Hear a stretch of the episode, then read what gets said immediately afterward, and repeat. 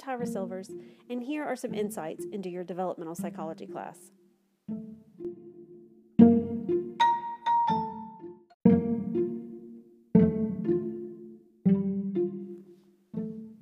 The period of late adulthood, which starts around age of 65, is characterized by great changes and ongoing personal development.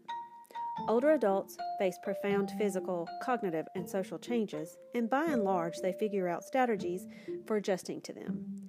No two strategies are exactly alike, but most older adults manage this stage successfully. In late adulthood, people begin the decline that will be a part of their lives until death. But we will see that all aspects of this period, physical, cognitive, and social, are largely misrepresented in popular stereotypes. Older people can maintain physical and mental strength virtually until the day that they die, and their social worlds can also remain as vital and active as they want. Our last chapter, appropriately enough, will talk about the final chapter of life. We begin by considering how the moment of death is defined We'll examine how people view and react to death at different points in their lifespan. We'll take a look at how people confront their own deaths, covering a theory that people pass through stages as they come to grips with their approaching death.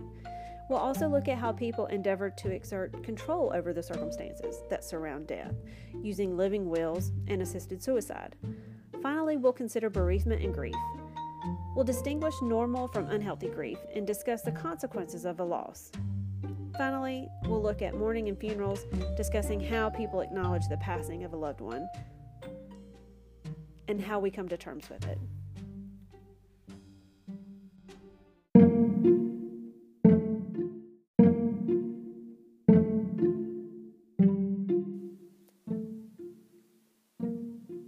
So, as we're wrapping up this class, actually, and this is our last module together, um, assignments for this module will just be the discussion board that you see and then the last exam.